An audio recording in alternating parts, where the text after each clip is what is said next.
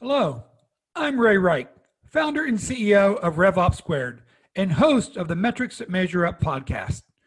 We talk to a wide variety of B2B SaaS industry thought leaders, executives, and people just like you to discuss what metrics, KPIs, and benchmarks they use to enable better data driven, metrics informed decisions that accelerate revenue performance and increase enterprise value. Now, on to today's show.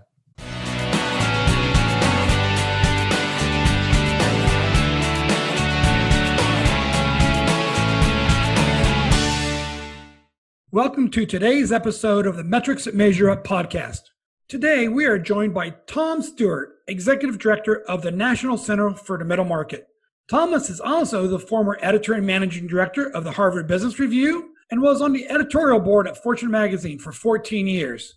We feel privileged to have Thomas as our guest today and to gain his unique insights into this segment of corporate America, the middle market and one that almost every SaaS company I work with is interested in better understanding and how to penetrate and serve this critical marketplace.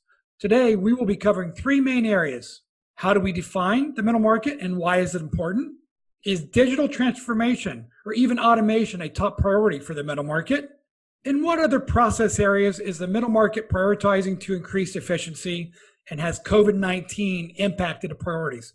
Thomas, welcome to today's podcast, and please take a minute to introduce yourself to our listeners. Well, Ray, thank you so much. It's a privilege for me to be on your podcast as well and have this chance to talk to you and to the folks you work with. As you said, I'm the executive director of the National Center for the Middle Market. We're a research group at the Fisher College of Business at The Ohio State University, a place you know and love as much as I do. The NCMM has been around for just about 10 years, and we focus on studying mid sized companies. We can talk a little bit about what they are and their impact in a minute, but I've been at the center for about six years. As you said before that, I was at Booz and Company, before that, Harvard Business Review and Fortune. So I've been hanging around business for a whole long period of time, but this is the first time I've really had this opportunity to focus on what we call the market that moves America, the extraordinary mid-sized segment of companies. Well, you just made a comment, the market that moves America. And I know every software as a service and cloud company I work with, they talk about the SMB, the small and medium sized business, and either they focus there or they want to go all the way to the high end, the enterprise market. But then they realize there's this middle market that could be a huge target addressable market that they really don't understand that well. So, Tom, how do you define the middle market and why is it so important? Well, the two questions are sort of related and they are the, you know, $64,000 question. There are a lot of companies with different definitions of the middle market. Government tends to define companies in terms of payroll, aka voters, banks and others, companies tend to sort of say that the middle market is, they sort of define it by what's their economics of serving small companies, mid-sized companies and big companies. And, you know, whether it's a platform officer in a bank or commercial officer or somebody with a senior vice president in front of his name. When we started out to figure this out 10 years ago, we went to census data and said, let's find the middle third of the private sector. Let's cut the Gordian knot and say, what's the middle third of the private sector? Where do you set those sliders? And that gives you a census of about 200,000 companies with revenues, annual revenues between 10 million and a billion dollars a year. Now, that's a big spread. It's, you know, two orders of magnitude, but it's the middle third. They're bigger than small. They're smaller than big. They're usually not startups. The median age of these companies is 31. Obviously, there are a lot of young companies rapidly growing through the middle market, but there they are. And they are sort of the forgotten middle child of American business. The small business, the entrepreneur, the guy in the garage gets a ton of attention. Big business gets covered with Wall Street Journal stories and stock market stories and they got lobbyists on K Street to make sure their interests are well represented or represented well or not, depending on your point of view, in policymaker areas. But in the middle, you get this group of companies, mostly private, 85% of them are private. About a third, a little less than a third, are family owned. Another bunch have private equity investment, but they're sort of quiet and in the middle. And because they're not public, there's no stock market stories. Because they don't have lobbies or a small business administration, they sort of are underrepresented at the table where policy is made. And yet, if you look at their performance, and we've been looking at it, as I said, for a decade, these guys account for about 60% of all net job growth, a third of the economy. Generally, their top line growth is two or three percentage points higher than that of the S&P 500. So if you get S&P 500 revenue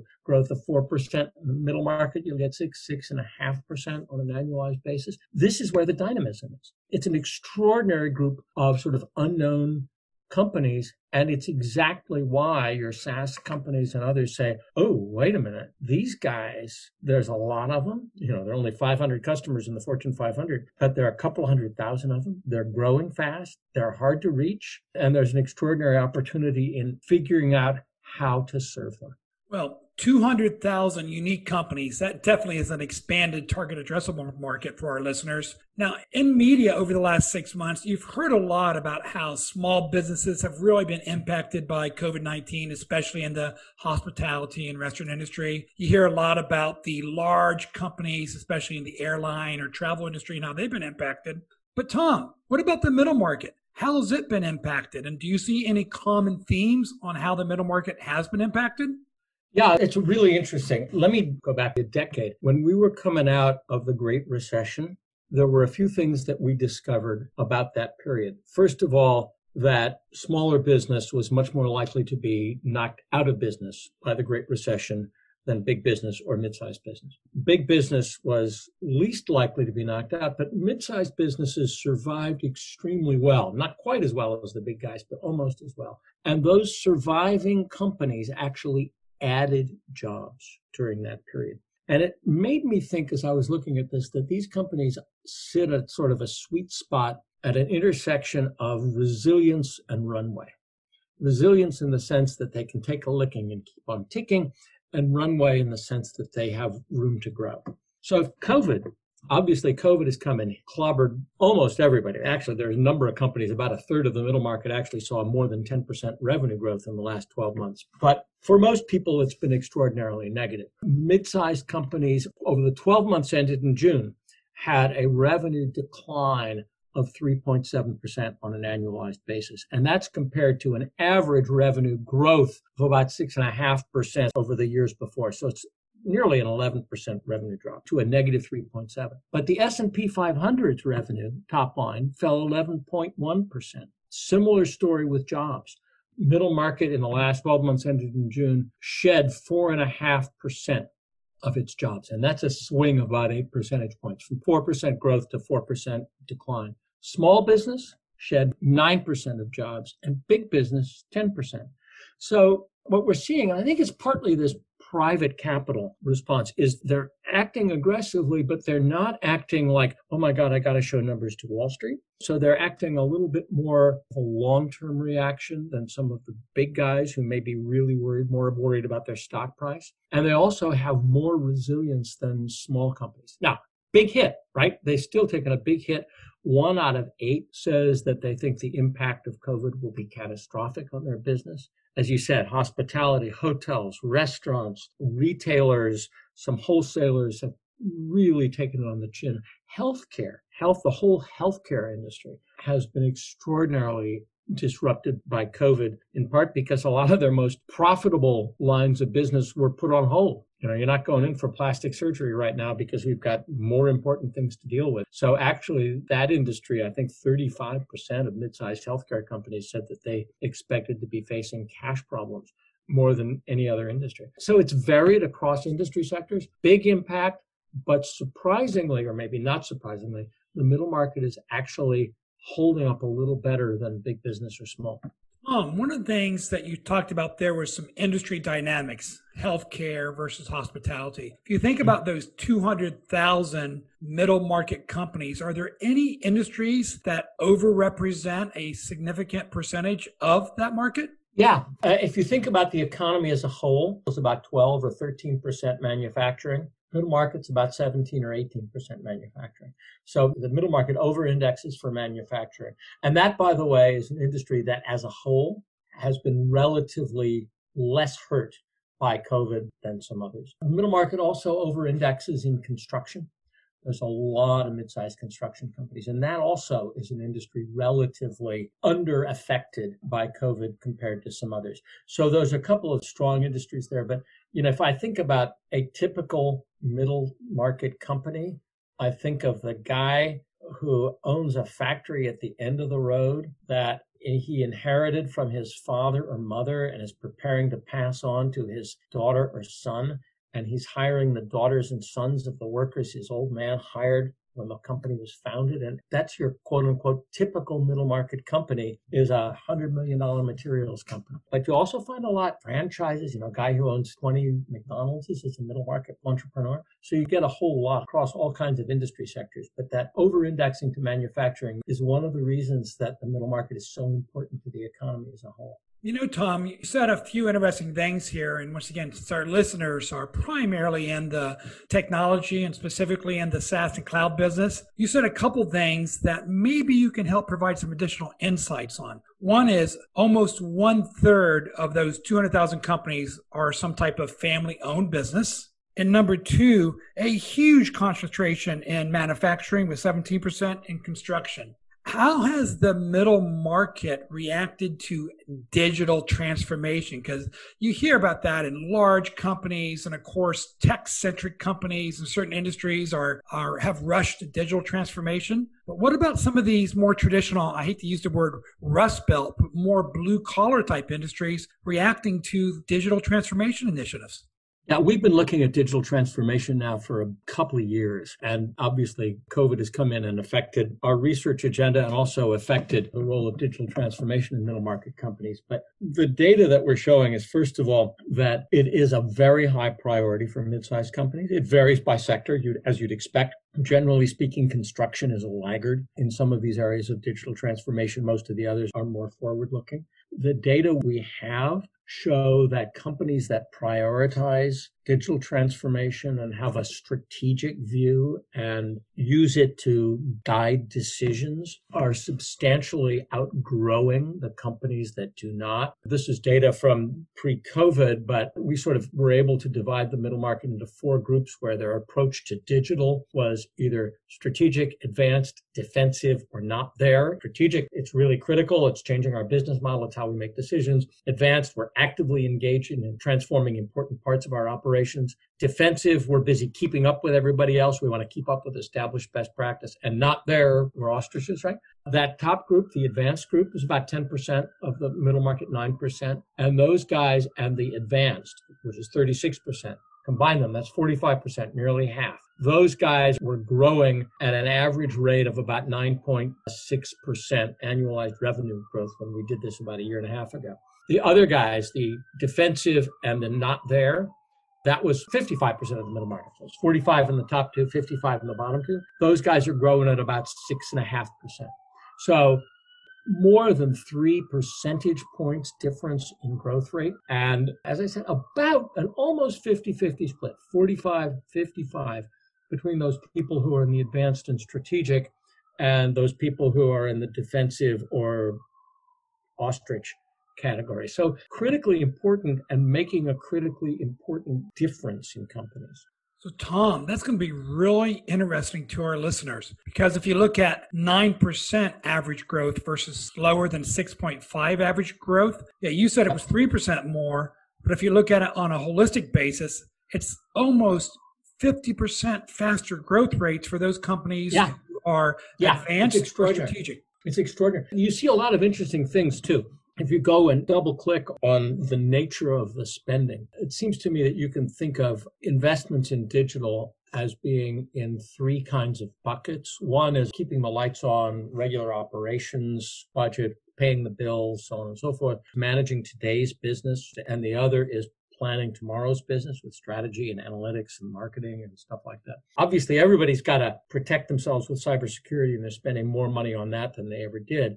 But in general, you see that the more advanced companies are starting to spend more money moving out into those more advanced and strategic capabilities. And Moore's law is low, slowly lowering the cost of keeping the books, counting the money, so on and so forth. So that's one area is moving to more customer and revenue facing and future facing activities. The other thing is we're seeing in the area of transformation you sort of see a change between automation of functions and real transformation of functions. So you think about supply chain, for example, you know, you can bring in IT, automate a lot of things that you're doing by hand or phone or fax, but then you can actually start creating more of an ecosystem with your suppliers or your vendors where you can have real-time inventory, real-time management. You can get inside each other's systems. You create more porous but secure walls and you connect those to your inventory and operation systems. Suddenly you start transforming the business and not just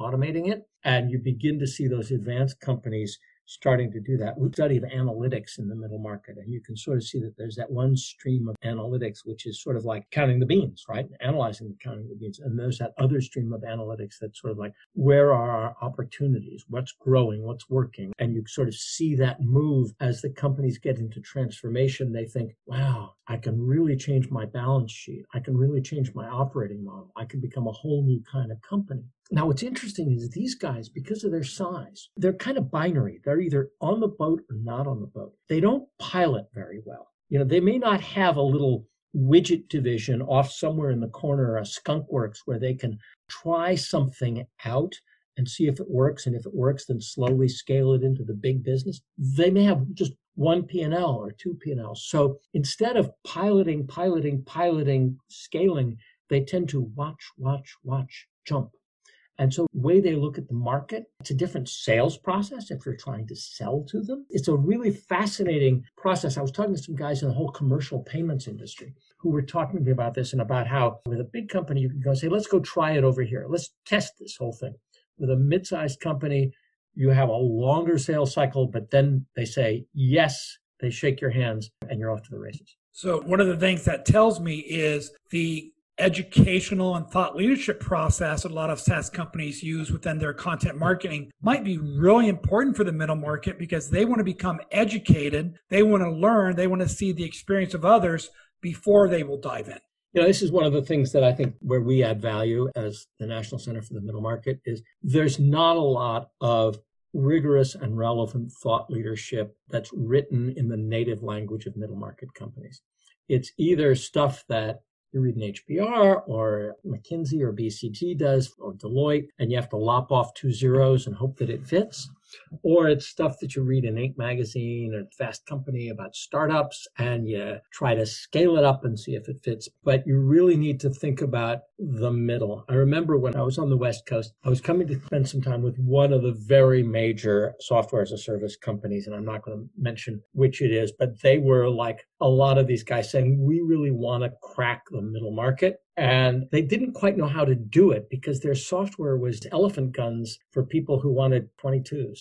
And they sort of thought maybe if we take away some features, sort of like selling a refrigerator by taking out the ice maker, maybe that'll do the job. And it really isn't right. You have to rethink who these people are. And they were just discovering that we couldn't just take what we were selling to a Fortune 500 company and strip it down a little bit and lower the price because it didn't work and it wasn't done right. And this is one of the things that I think we help with. We did a study of supply chains. It's not about how to manage a supply chain, it's how to be a link in someone else's supply chain, because that's where mid sized companies tend to be. Nobody looked at this before. It was virgin territory for studies. People had looked at how to run a supply chain. Nobody looked about how to thrive if you're a $50 million company and you're a supplier to Procter and Gamble and how do you do that? Nobody looked at that. And that's the sort of thought leadership that you need to do to understand who these people are, what their issues are, and how to help them succeed and grow. Interesting, Tom. What we try to accomplish here in the Metrics That Measure Up podcast is really providing insights and educational material for a broad cross section of the cloud and SaaS industry. But specific here to the middle market, can you share any type of maybe syndicated research or proprietary research that you've done with companies and maybe an example of how that really helped? Well, yeah, I mean, a couple of stories here. One is basically you can go to our website, which is middlemarketcenter.org, and this stuff is there. Give us your email address and download away. The supply chain study, The Perfect Link, is an example. And when that came out, we did this in collaboration with the Council of Supply Chain Management Professionals. And they told us that it was the most downloaded piece of research that they had had in years because people were using it. This filled a real gap. We also have our COVID stuff and this analytics study that I mentioned, which is kind of interesting. But I can give you an example of another kind, which is sort of a more, we work with big companies as sponsors and they generally sort of support us with grants. And we in turn will include them in our process for, you know, setting the research agenda and what are the topics we ought to be looking at, what areas of digital transformation, what areas of risk management or other things we might finance, access to capital we might look at. And when Chubb came aboard as a sponsor, they were really interested in trying to understand that mid-sized manufacturing segment that I talked about, and particularly interested in looking at how changes in manufacturing were changing the number of exposures that manufacturing companies had to risk. And let me give you an example. If you start adding value added services as well as products, suddenly you have a whole new risk exposure. Or if you start selling smart products, suddenly you have a whole new risk exposure with the security of those products. And from their business point of view, they were curious to find out about what were the changes in manufacturing in the industry, in the middle market industry and middle market manufacturing. And what was that doing that created, therefore, new opportunities for them? It was a fascinating study. I mean, they used it very successfully to develop some new leads and develop new stuff. But what was really interesting for us, I mean, yeah, I'm happy that they're happy. But from wearing my academic hat, what was really interesting for us is that we started discovering all kinds of things about the way that success in manufacturing was changing. I mean, the things that you needed to do to be successful, risk and opportunity, of course, are two sides of the same coin. And we began to understand what it was that the most successful manufacturing companies were doing to take advantage of this changing environment and how their behavior contrasted with the companies that were being less successful. So we began to say, wow, here's this changing manufacturing environment. And you can start to begin to infer the playbook for a management team to think, how are we going to win in this? And what capabilities do we need? What assets and resources do we need to put together in order to create those capabilities or seize those opportunities? So it's a fascinating example of, of sort of the positive work that we were able to do with a supporting sponsor help them, but it also helped create for us and for manufacturers generally this sort of like, here's what you need to do to succeed.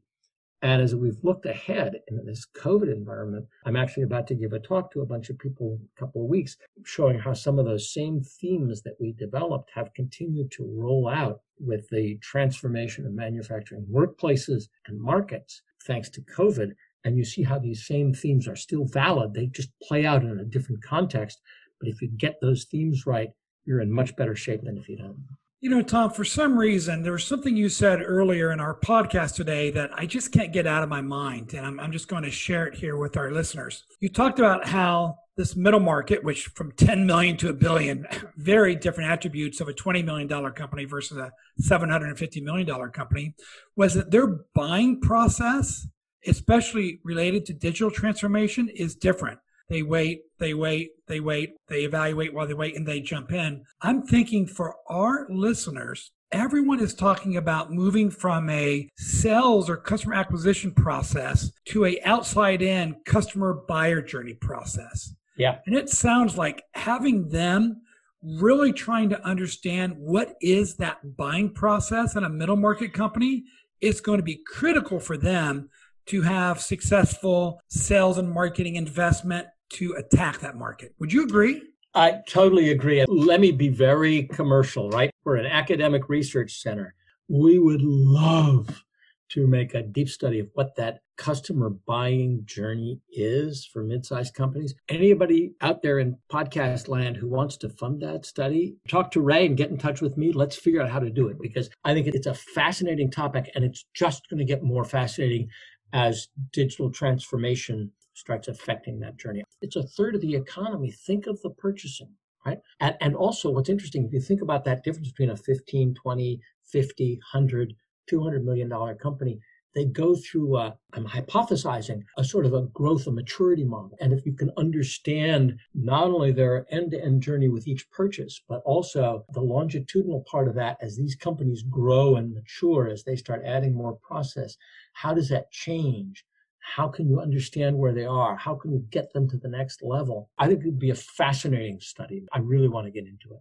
Yeah, I think about the sheer size of the opportunity. You talked about 17% of the middle market is manufacturing. Quick math says that's at least 34,000 unique companies that are in the middle market for manufacturing. So if you're trying to penetrate that industry, it sounds like getting to know exactly what the buying criteria and the buying process looks like would make a lot of sense. So I would encourage all my listeners to think about how they're gathering that insight into the buyer journey and happy to introduce you to Tom in the middle market for the National Center for the Middle Market. Tom, totally different topic. And I don't think this is about the middle market. I know that you're a longtime New York City resident. And New York City is not only the financial capital of the world, which often is you know, large enterprise financial institutions, but also I've always viewed it as one of the culinary capitals of the world, which is definitely small business. Tell me a little bit about what you've experienced in New York City over the last six months and where are we? Are we coming back out of the COVID 19 pandemic in New York City? Well, yeah, a couple of things. First of all, I'm speaking to you from Manhattan, and actually, I'm on East 96th Street, and I've got Mount Sinai Hospital two and a half blocks this direction and Metropolitan Hospital four and a half blocks in the other direction. And I got to tell you, April was a pretty brutal time. I mean, you know, you'd hear a siren all the time as people were going through, and we did an extraordinary job here. There were some issues at the beginning with sort of getting organized and realizing what we needed to do. But it's been an extraordinary response, and the city has taken on the chin, and the city is resilient and strong. And I'm really glad I didn't leave. And I took my first trip outside of 40 block radius a couple of weeks ago and went up to see some friends upstate. But I'm glad I was here. It has been tough. And I got to tell you, when I've been looking around at some of the behavior of places elsewhere in the country, particularly in June as this stuff was spreading around the country, I was furious. Look at all the work we did for you guys, and you guys are blowing it and throwing it away. I was just livid about it. You think about the business impact, I'm also old enough to have been here when the Daily News headline, Ford the City Drops Dead, took place in the financial crisis of the 1970s, and to have seen this, the city come back. And yeah, it's a financial capital, and that's an important part, and it's a cultural as well as a culinary capital. And we need to get Broadway back and the you know, Metropolitan Opera back and those things back, not only to bring in tourists, but to support the kind of cosmopolitan experience that makes the city special. But if you think about the Goldmans and so on and so forth, they're also supported by a whole lot of smaller financial services companies, fintechs, and other companies that may be small or maybe mid-sized companies. Whole lot of law firms. Most of those, the AmLaw, most of the AmLaw 100 are middle market companies. So you got a huge, most you know, professional financial services and professional services and healthcare middle market in the city, as well as you know some manufacturers left in a few parts of town it's going to be really interesting to see what happens. I mean, the city is being cautious about opening back up. Right now, it's the end of September. Kids are going back to school. Indoor dining's about to start. We're having a little blip because of the Jewish high holidays. So it's like, you know, there's a little watch this space anxiety as there is for across the country for other reasons. And of course, people are going to spend more time indoors. But great cities are extraordinary places. And you look at pictures of London during the Blitz or Berlin after the Second World War or New York in the 70s after extraordinary bleeding out from suburbanization and serious drug issues. Vibrant cities come back. And so I'm extraordinarily optimistic. I think it's going to be tough, but hey, that's been there, done that. And I think that the the combination of assets and capabilities and people and energy that you have here is pretty unique. And I also think it's important, especially in a time of sort of name calling, political name calling. I think it's important that the country recognize how critically important big cities, and not just this one, but Chicago and LA and Miami and Houston and big cities are really important. And to support big cities and help them grow is really important for everybody. And so we want to be there. We want to be there as Americans and because, hey, it's where the action is. It's where the life is, where the vitality is. And you don't want to bleed it dry because everybody suffers from that. You know, it's interesting, Tom. I'm from the Midwest, and thus my affiliation and passion for all things The Ohio State University, including the National Center for the Middle Market. But it reminded me of a famous saying from another Midwesterner The rumors of my death have been greatly exaggerated. And this is what Mark Twain said. And I truly believe that pertains to big cities. If you love the theater or you love culture, culinary, you're going to want to go to New York or to San Francisco. And even though we're all talking about the work from home dynamic, yeah, I think there's real benefit to being able to spend some of your time working from home and eliminating the commute. However, I think the draw of big cities is going to come back. You know, I think that's been the path of human society around the world. Urbanization has been one of the mega trends of the 20th and 21st centuries. This awful pandemic, which is history textbook size global event, is damaging. Yeah, like the Black Death, which wiped out 25% of the population of Europe, was damaging. It was a history textbook damaging thing. But we do our best when we are bumping, rubbing elbows with one another, bumping into one another, arguing with one another, doing all those things that we do when we're together. And hey, Zoom is great. Zoom, by the way, was a middle market company at the start of the pandemic. It's blown through and now is a billion dollar plus market. Zoom is great. I love Zoom and I love a lot of this remote stuff, but that face to face, or from New York, I might say that in your face kind of conversation and kind of activity is very human and we need it back.